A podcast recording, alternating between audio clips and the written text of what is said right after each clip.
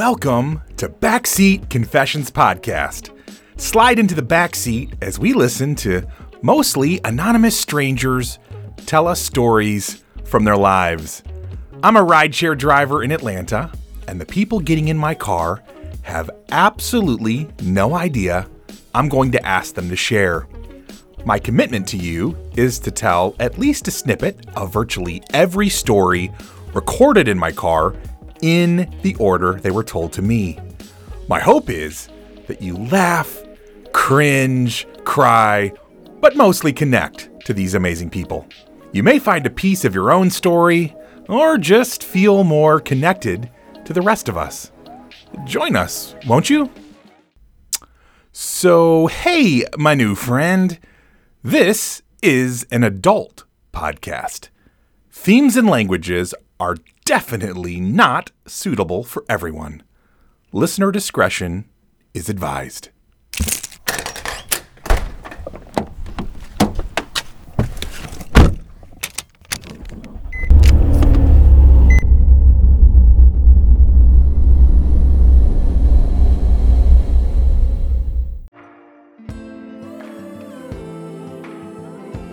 Hey there, friends and strangers that may someday be friends.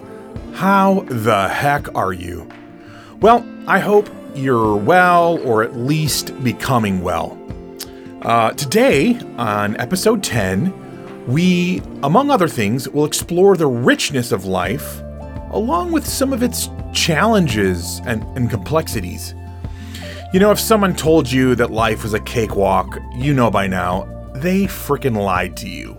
But in the middle of pain and monotony, there are these moments of discovery and goodness. So, come along for the ride today and be ready for some feel-provoking conversations.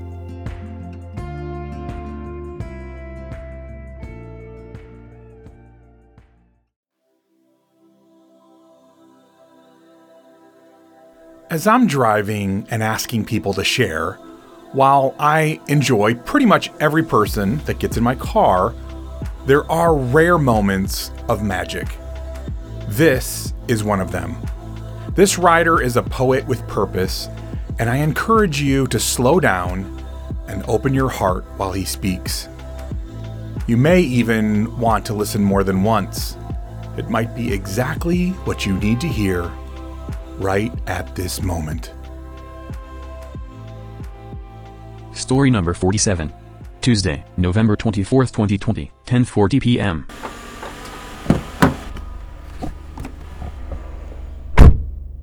Behind every beating heart, there's a story. And everyone has a story to tell, but no one can tell your story better than you, so never forget your struggle, because you'll lose your direction. Never forget your struggle. Always strive for perfection. Life is an ongoing lesson. Every tragedy has its blessing, so stop stressing. God wouldn't have brought you to it if he couldn't get you through it. So your purpose in life, continue to pursue it. Now, where your future takes you depends on the choices that you make. You have the strength to control your own fate, so never live your life on a maybe, and don't allow others' negative perception of you define and decide your own destiny. Just live free. Now, we can do the things we want if we just try, so stop wondering to yourself why and look to the sky and begin to fly. To reach your goal, you have to have the heart of a lion. Strive to keep pushing. Don't quit. Just keep trying. Your expectations of your purpose you should want to meet, so never stand by anyone who clearly tries to cut success from under your feet, and don't be so content to stand in the sand by the seashore when there's an entire body of ocean that's ready for you to explore. So don't get down about your past. You see, even flowers need dirt to grow for the ability to last. These words are small in this book that I write in, but the outlook they give speaks big on life, and I don't expect those to understand my journey who has never walked my path, because my ambition to succeed is through my pen, so you can feel my wrath. So I voice my heart into these words and verses. I'm a lyrical blessing. They call me a poet with a purpose. Heck yeah, man. Wow. I think I'm gonna have to play that for myself from time to time. That is amazing, yeah, just bro. Motivation, man. I think right? it's It's universal.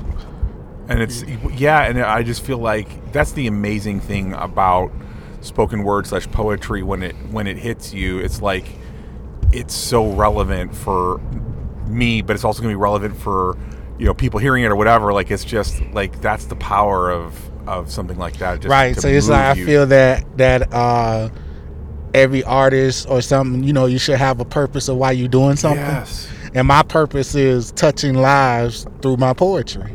Heck so yeah. Even if, you know, every time I perform, yeah, and if I can touch one person, yes, sir, my purpose is met for that night. Wow. All it takes is one. Dude, man, I am inspired, my friend. I am inspired. Thank you so much for sharing your heart. No problem. Thank you.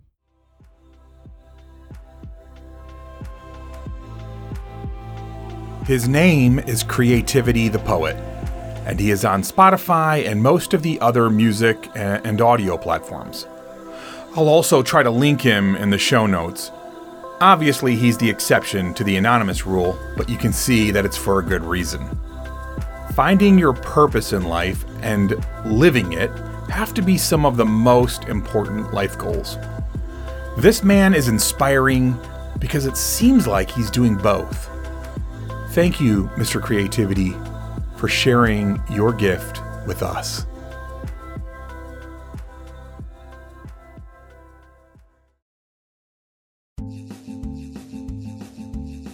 This next one is a short story on smelly people. It's a tough subject to broach with someone, and all of us smell bad at some points. But when you're in a tight space with someone who stinks, it's, well, just slightly less than delightful. Story number 48. Wednesday, November 25th, 2020, 12:03 a.m.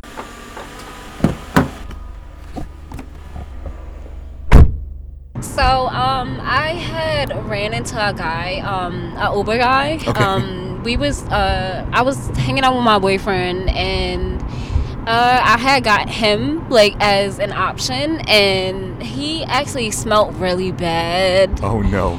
And I had to drive 30 minutes away, all the way home. And mind you, it was what, like 3 in the morning, and I had to drive all the way home with him stinking.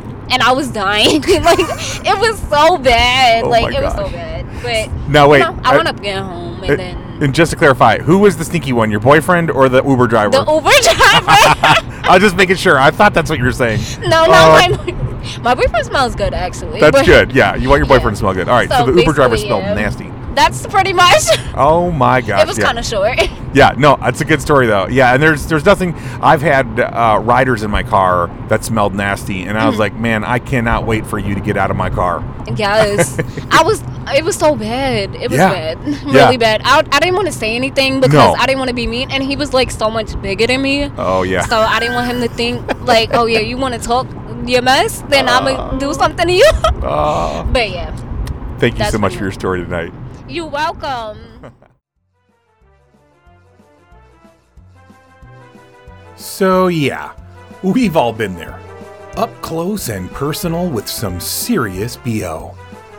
I'd love to hear how you've dealt with this type of situation. It's definitely one that I don't feel like I know how to properly address if it's with someone that I actually personally know and they're a regular stinker.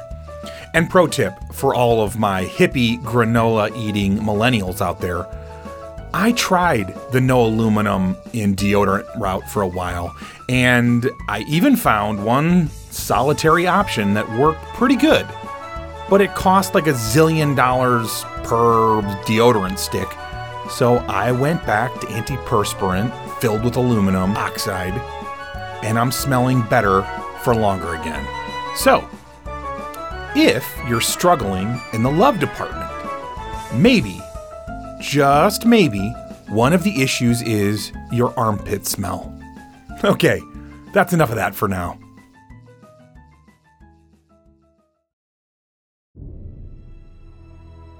There is a desire in all of us to be seen. It is one of our deepest needs as humans to be known and seen. So, I love stories where people say they had an experience with that, and one of my personal favorite subgenres of this is when people of faith, or even those of us that are questioning faith, end up feeling like God hasn't forgotten about us. Sometimes it's just a moment or two, and we can hang on to it because of the impression and impact it makes. Story number 49.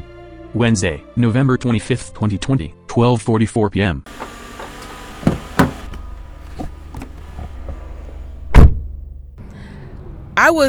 So it was my birthday. Okay. And this is really crazy. It was my birthday. It was a lonely birthday. Mm. My husband had to work, and I was just kind of like, okay, I'm gonna hang out for the day. I'm gonna go eat. I'm gonna go shop. It was probably around about, I would say about 9:30-ish, 10 o'clock. Okay. I pulled into this gas station. This was like maybe like around Camp Creek? I guess it would be Camp Creek. Okay, yeah. Right there in the area right by the new UPS, UPS in Atlanta. Okay. And I'm never like really around that area. Just was like, I need gas. I'm about to run out of gas. And it was really strange because the reason why I call this a strange connection, because I really feel like it was a very strange connection. I can't say that it was angels. Right. I can't say, I don't know. I'm heavy on the angels, but I don't know. Right. So I get out the car, uh-huh, and I proceed to walk in the store, okay, to pay for gas. Mm-hmm. At the time, I usually pay for my gas, through the pump, use my card. Right. But whatever, this day I had cash, I was like, hey, I'm just going to use my cash. Yeah. So I proceed to walk in the store, and this van pulls up with, like, I want to say at least 15 passengers, maybe 12. Whoa. I can't remember the number. It was a lot. Mm. Mostly, it was all women. Hmm. It was all Caucasian women. Okay. No African American, no Latino, just all. Hmm. And it was really a very strange moment. Hmm. But all of a sudden, I felt this. I was afraid at first. I was really afraid because of the way they pulled up in front of me, hmm, and jumped out on me, and I was just kind of like, whoa. So it was the strangest thing. Yeah. But all of a sudden, a peace came over me, yeah, and I was like, okay, this is not an ambush. This is an intervention or something. I can just feel it. I know it. Mm. This is some type of moment. Well, I wouldn't call it intervention, but it was a moment. It was something. I just feel like God, or like a divine moment. A divine moment. Thank you. That God needed me to have for whatever reason. Mm. And every last one of them jump out and they give me a rose. It was the most beautiful thing ever. They asked me first, can we give you this rose? And I was like, okay, well, why? Yeah. And they was just like, no, we're out. We wanted to bless someone today. Mm. And it was one of those moments where you felt like, no matter where I am, yeah, no matter what I'm doing, if I'm wrong, if I'm right, yeah, Jesus will come get me. And he will send me a sign that he's with me some kind of way. Mm, that is why my faith is so strong to this day. Yeah. Because it was really crazy, because it was one of those moments where I wasn't looking for it. Right. I could never even imagine it happening to me. Mm-hmm. But it was your birthday. It was my birthday. I was lonely. You weren't feeling seen, and God wanted you to know he saw you. Oh my God. It was amazing. And to this day, I can't really explain it. And they asked me, they said, can we pray with you? Mm. And I was thinking to myself, why would they want to pray with me? Yeah. It still felt also strange, but yeah, I was at peace. I was like, yeah, I knew they weren't, out to get me, right, or do any harm to me. It was just a peaceful thing. But I agreed. They all got in a circle and they prayed around me. Mm. And it was like 5 more people at that gas station that day, and I was always wondering, why would they pick me? Yeah. Out of everyone else that was there, no one else got a rose. No one else was prayed over that day. Wow. That always stuck with me. It always stuck with me, and it will always stick with me. Wow. Because I don't understand it. Yeah. I don't know why I was chosen. Yeah. But I'm glad I was chosen. Yeah. And I never seen them again. And the strange, I would say one of the strange things, if I could say I could remember anything, was the fact that they all didn't look like they was earthly here, if really? That makes any sense at all. Mm. They looked, it just, I don't know. It just, they didn't look like they wasn't made up. No makeup, no, wow. okay. no nothing. Yeah. Everybody was wearing some type of white wow. garment. I can't remember everything, right. but I do remember that. Wow. And after I got in the car, it all dawned on me what everyone had on in that moment. Wow. And that, for that, my faith will always be on a high because I will always know that God is with me, protecting mm-hmm. me yeah. some kind of way. Yeah. And I wouldn't have never thought from, you know, like 12 or 15 Caucasian women at that right. time. I'm just being, because yeah. oh, I'm, for sure. you know, I'm an African-American woman. I'm like, who yep. are you? So right. I'll say that to say this, yeah. and I leave this with everyone. Mm. Do not ever negate who's protecting you. Mm. There's no color, no creed, or mm-hmm, any of that. Mm-hmm. There's just love. Oh, that's beautiful. Man, thank you. And that's my story from Elle. Thank you, Elle, for your story. That's amazing.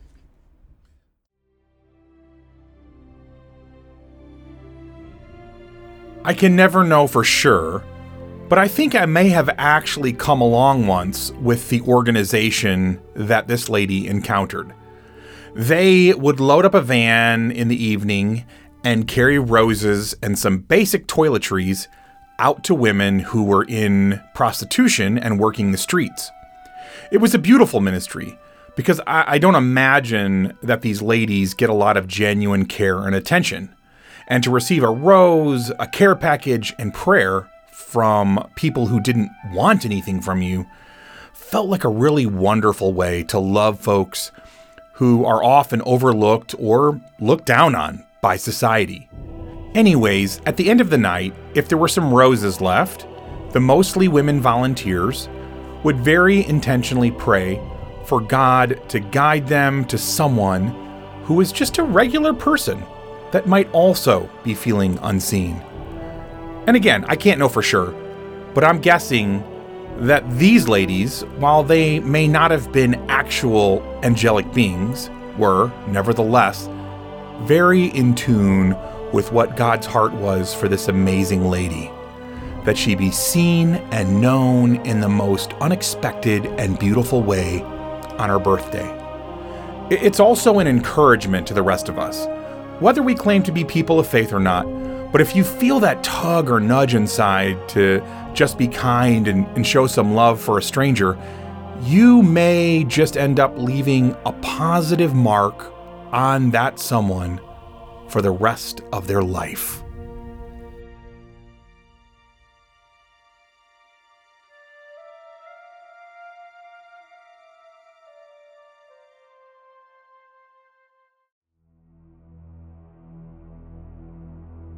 Our next writer also happens to tell us about her divine interaction, but for her, it was more of an intervention and helped save her from dying.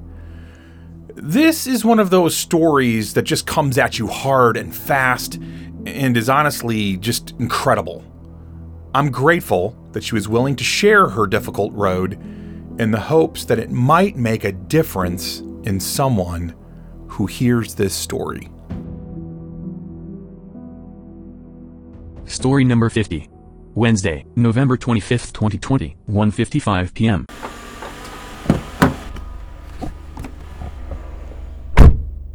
Okay, well, this starts around, I was probably like about 22 or something. 22, I met someone who I thought they had loved me, but really they didn't in the end. I was really naive and young, come from a sheltered environment. Mm-hmm. I was always excelled at school and orchestra, classically trained orchestra, 4th grade, wow. band, dance, all kinds of things. Like, I was not the child that was supposed to go off on the wrong path. I didn't know anything about smoking any weed, any drugs, anything. Wow. Like, until I went to college, like my sophomore year, then I started smoking weed. So, you know, this guy, and this around the time when I told my mom I was gay. Mm-hmm. And I should have told her I was trans too, but it was just so much for her. I was just trying to like give it to her in baby dosages. That's actually really kind. Yeah, but it kind of like derailed me from doing what I wanted to do for myself too. Right. Because I was scared, because I was always like, you're gonna hear, and you're gonna get beat if you get caught for doing gay things or playing with girls, mm-hmm. baby doll. Like I was into everything a girl do. I wanted to do as a child. Like I was into the wearing my mom's clothes and everything, like getting caught. Yeah. So. Okay, fast forward, I meet this guy, I'm like in a river on a point, my family's kind of torn, I'm already going through like other family problems, like with my mom and like my stepfather and things, and not only that, but then I'm telling them gay, so people, you know, they start switching up on you or whatever, mm-hmm. and I'm not really understanding really what I am fully either, you know, mm-hmm. so I find comfort in somebody. It's the first person I've ever been with, the first real sexual, mm-hmm. you know, intercourse and everything, so he was good at all that. He was a manipulator, he knew what he was doing, mm-hmm. he was more of a street kid. Mm. I think I was like kind of attached to him because we both were having abandoned, so it was like similarities kind of, but not the same background. Mm-hmm. So then one day we're in the room, I used to smoke a lot of weed, like I said, I used to buy like tons of it at a time, like drink Heinekens, that was my thing, that was all I wanted to do. So then one day he was like, if you hit this, if you smoke this or you hit this, you'll never have to like smoke anything. We'll be like high all the time. You never have to be. And he was talking about smoking crack. Right. But I didn't know it was crack. And I was high and I was kind of drunk. And like I said, young, stupid, just try it. Not even knowing what addiction is or any of that, you know. So I try it. And next thing I know, I was like, ooh, where can we get some more of this? So... And this is when drugs were drugs. Yeah, not the synthetic stuff they got going on now. Not that crap. So... basically, I did a lot of embezzlement to pay for it, do my job and stuff. Mm-hmm. I don't know, my world just started crashing down, but slowly but surely, like over that year, it took a whole year for the progression for me to like had lost like totally everything. Mm. But like I said, I was young, so I kind of leaned on my mama and them too, which it derailed me from school and just pursuing my dreams as a fashion designer. Yeah. So then like the next... probably about from 24 probably to like up to 30 going into 31 was like crazy turmoil. I mean, I've ate out of trash cans, I've slept under bridges, I've slept on cold pavement in like 20 degree weather and rain. I've been raped multiple times, I've been shot at, where bullets should have hit me but God like change their direction. I mean, like somebody's literally like right in front of you and the bullet doesn't hit you, like goes, you know what I mean? Are like, you serious? Like divine things like that, like protected. Wow. Yeah, I mean, like anything, jail time, never no long prison sentences, but I was in jail for a whole year one time where I was just getting locked up back to back. But I lived in trap houses. I've slept anywhere. Like I went through like probably like 6 months of just like not taking care of myself, like hygiene wise and like, you know, body-wise and stuff, because I was just, like, so far out there, like, one time in 6 months. It's just a lot. I've been through, like, anything you could think of in the streets, it has happened to me. Wow. And I made it out of it. But what really woke me up was one night when I had a dream. I had went to bed. I just got done smoking a lot of crack. And we went to bed, and it was in the house. It didn't have any heat. But it did have electricity, but it was no heat. Wow. And it was like 20 something degrees outside, and I fell asleep wrapped up in just a regular cover, and I went to sleep, and God basically was just like a demon or something, like I want to say it was the devil. They had their hands around my arms and my neck, and it kept blowing smoke into my mouth and like choking me with it. And I just woke up out of it. I was real scared.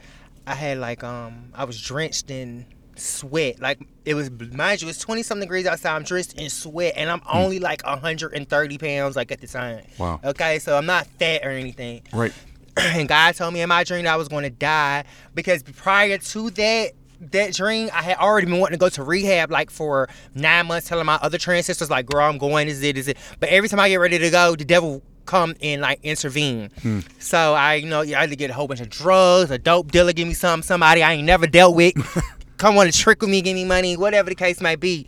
So I was already like throwing up blood and and things like this. My body was telling me leave it alone, but I was still pushing it because I was still an addict. You understand what I'm saying? And when I had that dream and I woke up, I took every paraphernalia, pipe, charboy, pusher, stem, lighter, everything that you need to smoke crack. I threw it out the window and I turned on the gospel channel. It was like 4 or 5 o'clock in the morning, turned on the Christian channel. And I could not go to sleep. I just sat there because I was so scared because it was a dream I would never forget. Like all the years of my life, like I would never forget that moment. And I could still see the impress of the hands around my wrist and my neck, and I could just still feel it. It was just so real. It's something I cannot explain. Yeah. And I just had to go get it together, and it's taking a lot of work. Like even still now, like after 5 years, like it's still just a lot of work with you accepting yourself and knowing that you're beautiful, that you were meant to be here. You have to remember people want you to be in a certain box. They want you to be a specific way. Right. And if you don't meet their expectations, then it kind of like shift them, because people do not like change naturally. Right. Or progression, a lot of people, and they want to stay in that same box. And you have to realize people make these boxes in society to keep us boxed so that we don't come together and be united and, just love each other like we're supposed to. God said everything's supposed to be about love, period. That was the #1 rule. Everybody's supposed to love and respect everybody and don't judge nobody for what they do or what have you. But you're not. I had to tell somebody that was a young me trying to struggle with being trans or being gay or whatever the case, you're loved. Find you a family or a network. If you don't have a family, find you somebody that can be your family and not somebody that's going to show you how to do things the fast way. Go with somebody that's going to show you how to do things right, because you're young and you're in a impressionable age. And just because you see people prostituting themselves and telling drugs and things, it might look cool because of what they're reaping right now, but you always reap what you sow. Like in the long run, it's more about putting in the work.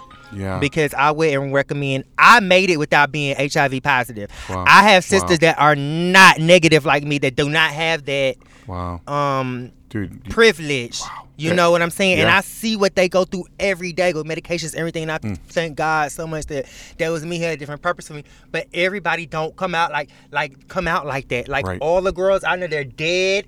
I got friends that been shot in the back for being trans. Like being with men. They're not supposed to, the wives and stuff find out.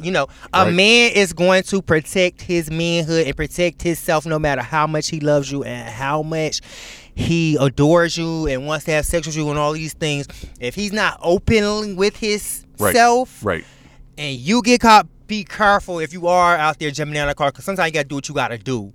But do that. If you tricking and stuff, do that and know that you're doing it for a certain amount of time and be working on something else, like going to school or trying to get you a trade or building a better life, because you can't do that forever, and it's not going to last forever, and it's not good for you, because you don't know, you might be end up being dead, because there's so many girls that are dead and have AIDS and things. But that's what I would tell the young me, and just listen to you. If you do got good parents and you feel like they not, you feel like because you're a teen or you're young that they don't understand you or whatever, if they welcome you in their home and they spend money on you, they love you. Yeah. No matter, even if they don't agree with what you got going on and what you're doing. Oh, that's good advice. But you know what I'm saying? Respect them, because I took my mother through a lot. She lost hair behind me and got sick behind me, worried about me and everything. So, that's what I would just tell the young me. Always have you something that you're working on. And if you are out there jumping in and out of cars, making that fast money online or whatever, girl, be saving your money and be doing something else positive with that, so you can leave that alone. Yeah. Because on the other side of those drugs, it might seem like it's fun and everything, but I love being clean and sober and having my life together and being on track and having a purpose so much more better than my best days getting high. Wow. And I mean, like when I make $1,000 a day and I can go do whatever I want to do and don't have to worry about it, those days will never outweigh my worst day being clean and sober. Wow. Because I've been homeless clean and sober too. Wow.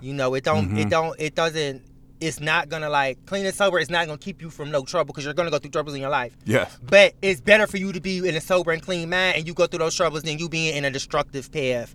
Because it'll kill you. And this new stuff out here will definitely kill you. That's for sure. Well, I am so proud of you. I am so grateful you were protected and got off all that stuff. And you told me before all this that you just graduated.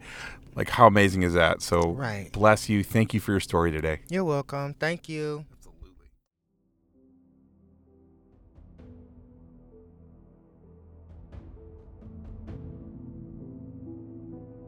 It's hard to know where to go after hearing this story. We could talk about the struggles of coming out to your family as gay or trans, or we could talk about searching for love in all the wrong places, or maybe to becoming addicted to drugs that will slowly drain the humanity from you and cause you to live in and out of jail and homelessness and rape. Just brutal. That also doesn't cover the demonic attack in her sleep that left her with imprints of hands on her throat and wrists.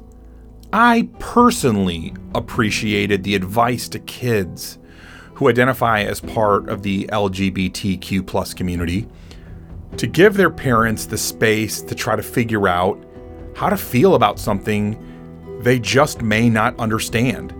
My oldest, for the last several years he was with us, identified as part of that community, and I didn't always know what to do or how to handle it because it was a completely foreign world to me. And honestly, in many ways, it still is. So I appreciate when there is grace and space for people like myself who really do want to love well, but don't always know how to in every situation. Ultimately, I just want to thank Miss B for sharing so openly about her life, and I know her story is going to impact many, many people.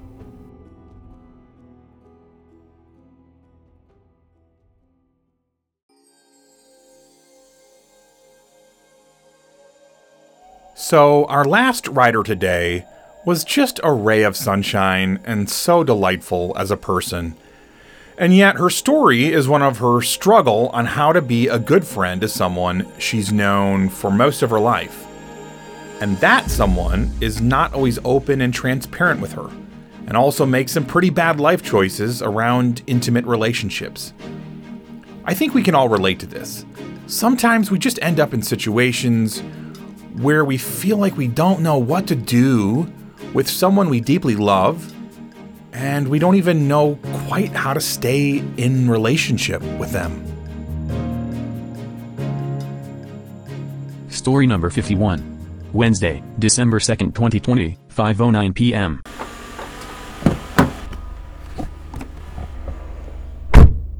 Alrighty, so my story is that it's kind of complicated. Okay. And basically, I know this girl, and she's a very good friend of mine, but the problem is, you know, her whole being herself, you know, with relationships and stuff.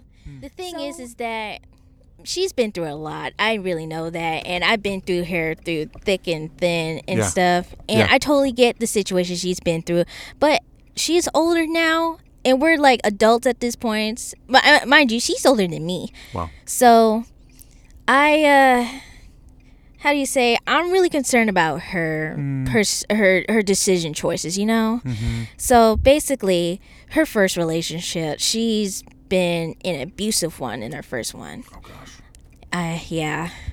And that's hard on you as a friend. It really was, because I was there when it happened. I could have said something, but I didn't, and I totally take the blame for it. Mm. But at the same time, it's like, where do I have a say in this, you know? Mm-hmm. It's so tricky. It is tricky. And I was just stuck, and it just went on for years, and I just kind of let it happen, and I feel terrible for it.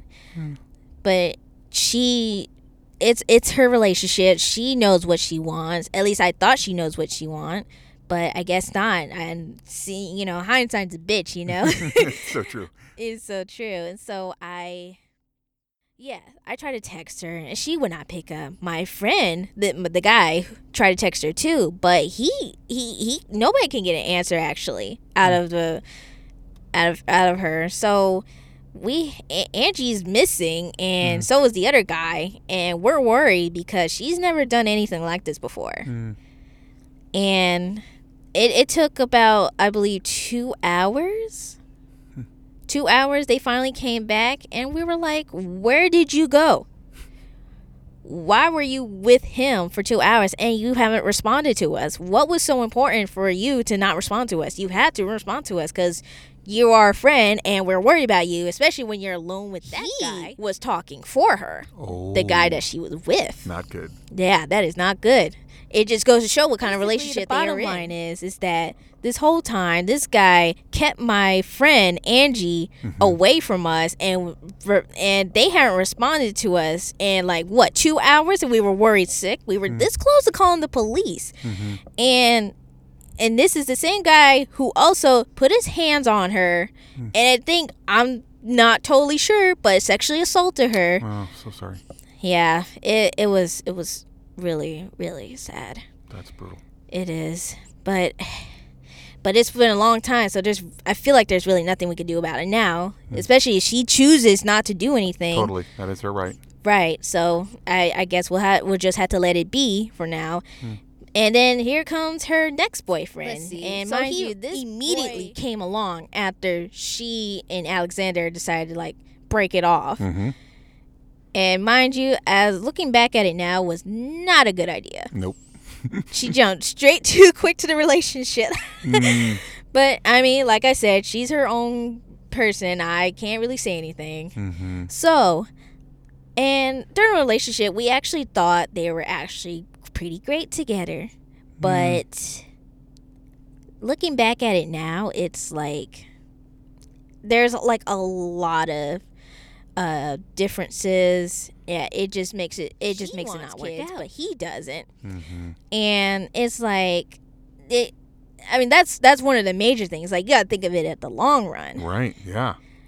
And there was other things, like there was like financial problems, and like, one would get mad at the other. One would not pay attention to each other. I think that would be the her boyfriend, Drake, or ex-boyfriend now. Yeah. Let's see. And, like, it wasn't a good relationship. There was lots of problems. But I would say the bottom line is that second relationship wasn't as bad as the first one. At least he didn't really put his hands on her at all. Right, right. Or at least as far as I know. But it just wasn't healthy. It just wasn't healthy. Yeah. Yeah. The first one was really toxic, but the second one, it just wasn't healthy. So, but the problem is, where I'm getting at is that, okay, after all she's been through, you could totally tell she hasn't been through a lot with the second relationship, yet she treats the second guy like he's the most evilest. I don't want to say evilest, but he was a major prick who had an effect on her than the first guy. And you would think, what you should have a whole hatred towards the first guy than the second guy. Wow. Sure, the second guy wasn't great because you thought, he might have been the one, but he wasn't. And another thing, she plans on, like, like sending hate mail or something like that, all that. And I'm like, okay, so you have all this energy to give this to a guy who wasn't really that bad. I mean, sure, he was kind of like a jerk, but he in comparison with the first guy, he is not that bad. Yeah. And yet you don't want to focus on the first guy who hurt you, who literally hurt you physically, emotionally, and mentally. And yet, where is this energy? Why are you? Why do you hate him instead of the first guy? Do you see what the problem is? Right. Do you suppose that someone who's, like, super controlling and manipulative, like it sounds like this guy was, just is able to, like, literally still in some ways keep her in the dark and completely deceived about, like, what kind of a person he was? Do you think he still holds some kind of sway over her or something, maybe? Or no? I honestly believe so. I really do, because she keeps secrets from me, and you know how I mentioned the sexual assault part? I haven't found that out till my friend told me that, the guy, my best friend, and it hurt me because I'm her best friend. Right. She's not his best friend, and yet for some reason she told him instead of me, so I'm heartbroken that she would tell him instead of me. How do you want to stay her friend, or do you want to stay her friend? What does that look like for you in your mind? I don't know. That's a tough question. Sometimes I think about that.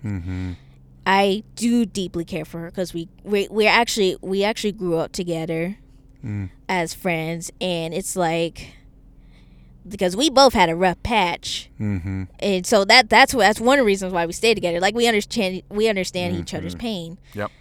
And they call that trauma bonding. How long can I put up with this?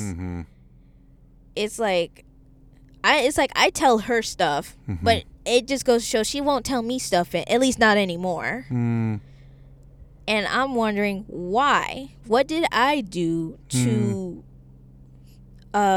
make her think that she can't come to me to say anything? Yeah. I don't think she even told her mother. Wow. Yeah. And that's what makes me even more sad. Like, it's one thing to not tell me. I get that, because I may not know everything, but your mother? Your mother has a right to know, and yet she absolutely done something. Yeah. They'd probably be in court right now. There'd be cops, or she would just go down to that guy's place and just threaten him herself. Right.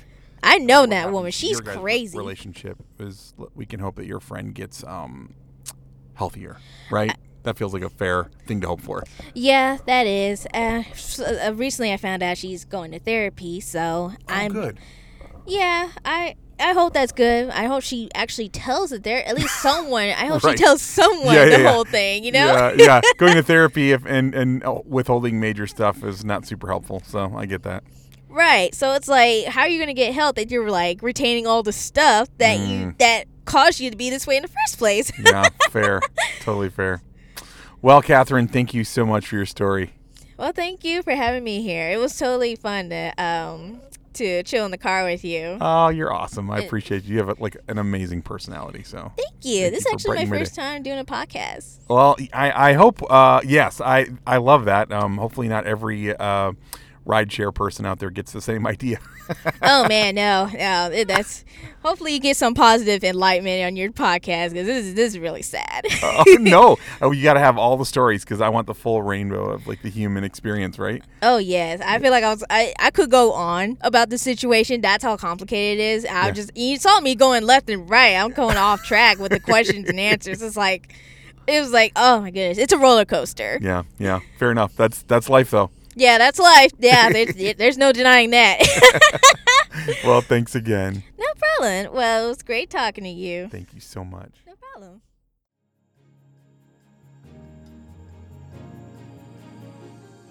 I feel for Catherine. Of course, that and the other names in this story are not their real ones. Sometimes you end up trying to decide if this friendship is one that you're called to continue with. Some people are in our life for a season, and some for the duration of our lives.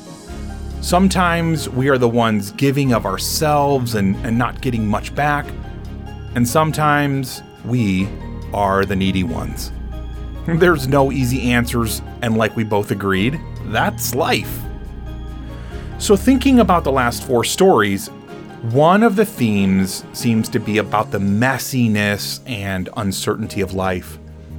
Starting with being stuck in a closed space with a stinky person, to strangers prayerfully showing up in a lady's life just when she needed to be seen on her birthday, to the trans woman telling about her journey out of the depths of despair and moving towards a better life, and then the last story of not being sure how to proceed with a broken person who is your friend.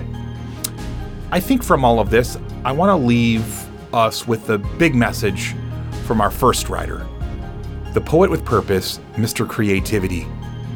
His words said, in part, to never give up. The very things that may seem dirty and hard can provide the soil from which we grow strong. And that, my friends, is a life message worth repeating.